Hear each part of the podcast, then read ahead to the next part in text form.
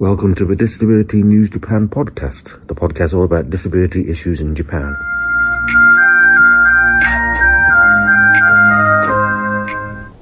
Hello, this is Michael Gillan Peckitt, and I'm recording this on March the 13th, 2023, in Kobe. And the date's important, March the 13th, because today is what some people, including myself, are referring to as No Mask Day day when we, when the government in Japan had, and I quote, reduced or relaxed the guidance on the wearing of masks. So I suppose that's good. But it's it's worth also recognizing it is only guidance. There was never a mandate here in Japan. And whether you think that's a good or bad thing, I mean, I, I will still wear a mask, particularly when I'm at university. Because, well, for no other reason, universities are basically petri dishes of, of colds and flu anyway, at the best of times.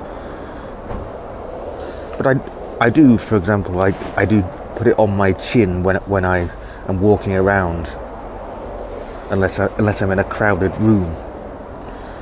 What I object to is how the media presents this, and, and to a certain extent the government presents it, as, if, as if a new freedom has been given back.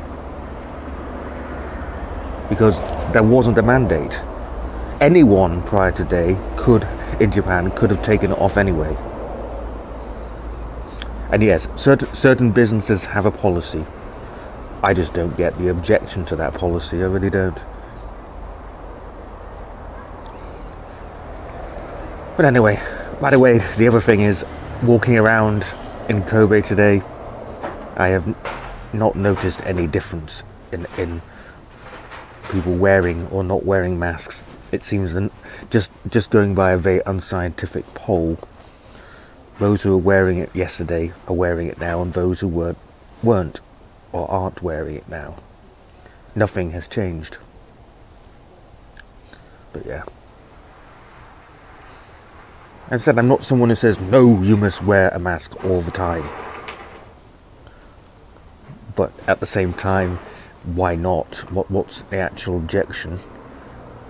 And yes, don't make it look like it, it, a great freedom has been given back. You weren't being made to do it before, unlike in other countries. And maybe we should have been made. On more important news, today, March the 13th, Kenzaburo Oe, that's a, always have difficulty pronouncing names, Kenzaburo Oe, Nobel Prize winning author, has died 88, age 88, which is very sad when it comes to disability because I don't know how famous Kenzaburo Oe was outside of Japan. But if you have a disability and, and you've read any Japanese literature, you'll know that he's famous for a book which is translated as A Personal Matter, which, and apologize for butchering Japanese here, it, its original t- title was Kojentike, or Kojentiki rather, Kojentiki no Taiken. I think the original title actually translates better as a personal experience. And the book is concerned and focused on a father, a very young father, who discovers that he's, his, his boy has a severe mental disability. A book I think was published in the 1960s. And yes, Oe would win the Nobel Prize partly for it.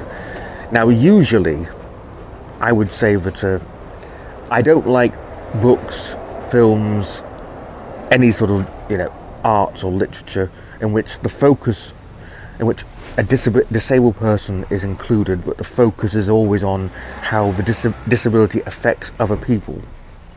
But in this instance, the novel's semi-autobiographical, and well, even I think it's incredibly moving about how the father struggles with what's going on, at learning about how uh, his son has a disability.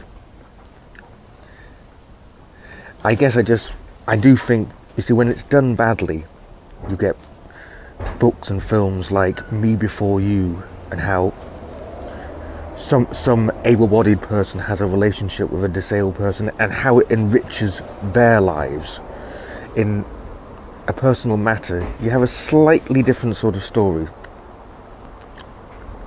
in which the person person is struggling to to work out how to how they're going to interact look after this disabled person. And the ending is kind of ambiguous by the way if you read it. So yes, I was kind of sad to hear that. Kenzaburo Oe died at 88. I don't know if an adaptation of, of the book has been made in in Japanese. It, it would be interesting if it would if one were to be made in English actually.